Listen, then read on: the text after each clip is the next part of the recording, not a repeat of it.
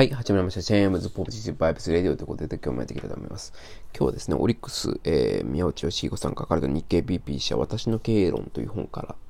えー、本を読んだ感想をね、ちょっとお話していきたいと思います。えー、っと、まあ、これ、オリックスの、ね、宮内さんが書かれた本です。はい、宮内さんはね、私は、あの、非常に尊敬する、あの、経営者でございます。えー、前々からね、好きな、えー、人です。あの、漢方の宿の時とかのこと、まあ、政治的なところとかがあって、あんまり、えー、よく思ってない人結構ね、いらっしゃると思います。あとは、あの、プロ野球のね、合併の時の、えー、こともあるんで、結構ね、えー、マイナスのイメージを持ってる方がいらっしゃるんじゃないかなというふうに私個人としては思ってます。ただ間違いなくね、あの、日本のプロ経営者というかビジネスマンとして、えー、素晴らしい人だというふうに確信しております。で、私、あの、宮内さん大好きで、あの、宮内さんの方ね、えー、東京より読んでおります。はい。えー、図書館でね、えー、私の経営論っていう本を借りてきました。読みまして、えー、やっぱね、この知識集約型の社会になってるんで、その組織づくりが必要ですと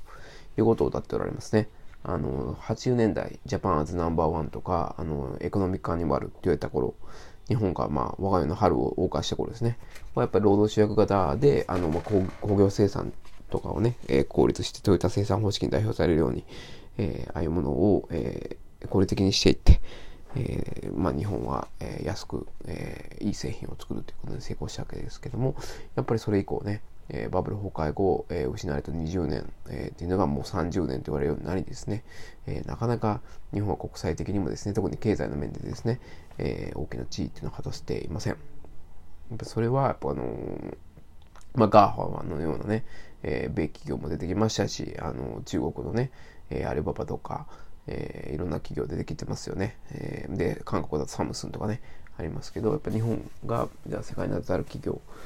っていうのは、かつての往時のね、80年代とかの、80年代のトヨタとか、えー、ソニーとか、そういった企業ほどの、えー、インパクトは今正直ないんじゃないかなというふうに思っています。知識集約型のね、えー、組織を作っていかないといけないということと、やっぱり多様な人材をね、えー、活躍させるのが成功の鍵ということで、例えばね、この、あの、なんていうんですかね、金融のプロとかって、やっぱり日本のね、昔の、えー、終身雇用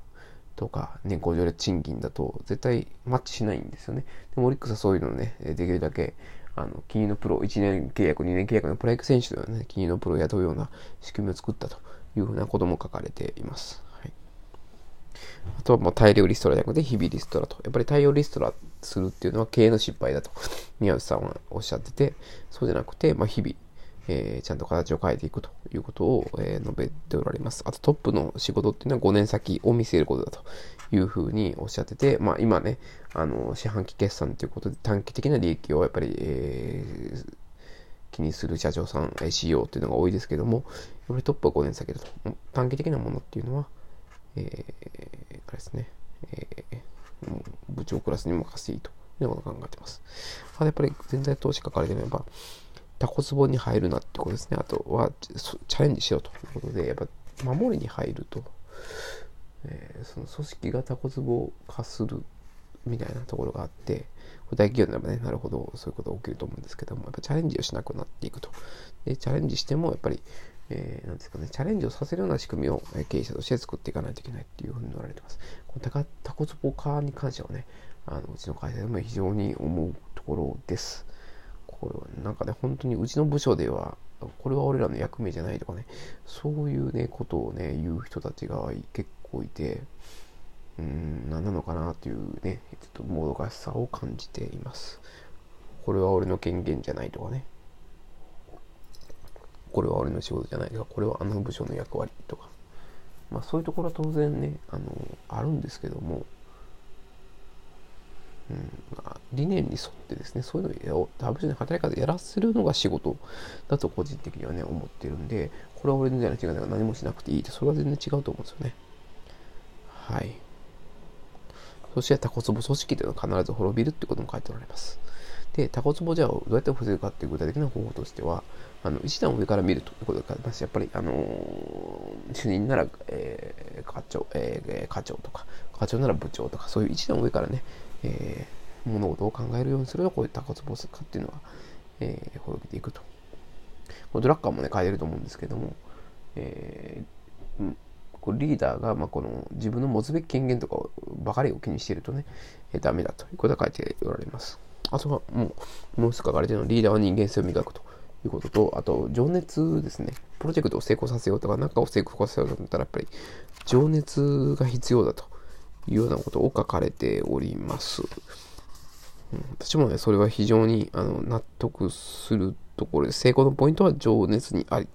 新規事業は、えー、参入より撤退戦略をということも書かれてて、その中で成功のポイントは情熱にあるということで、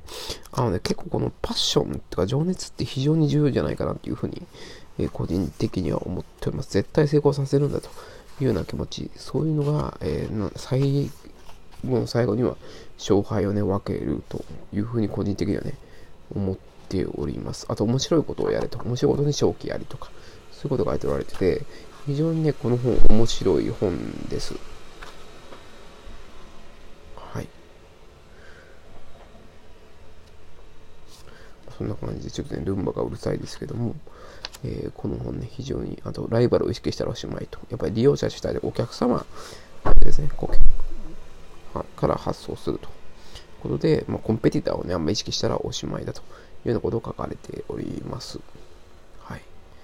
非常にこれね、えー、目標と図書館に返さないといけないんで、えー、これ以上読めませんけども、あの、これ、宮尾さんの本ね、あの、勉強になりました。うん。なんで、やっぱオリックスはね、えー、この宮内さんでできた会社だと思うし、本当このね、宮内さんも85歳ぐらいでもうご高齢ですけど、え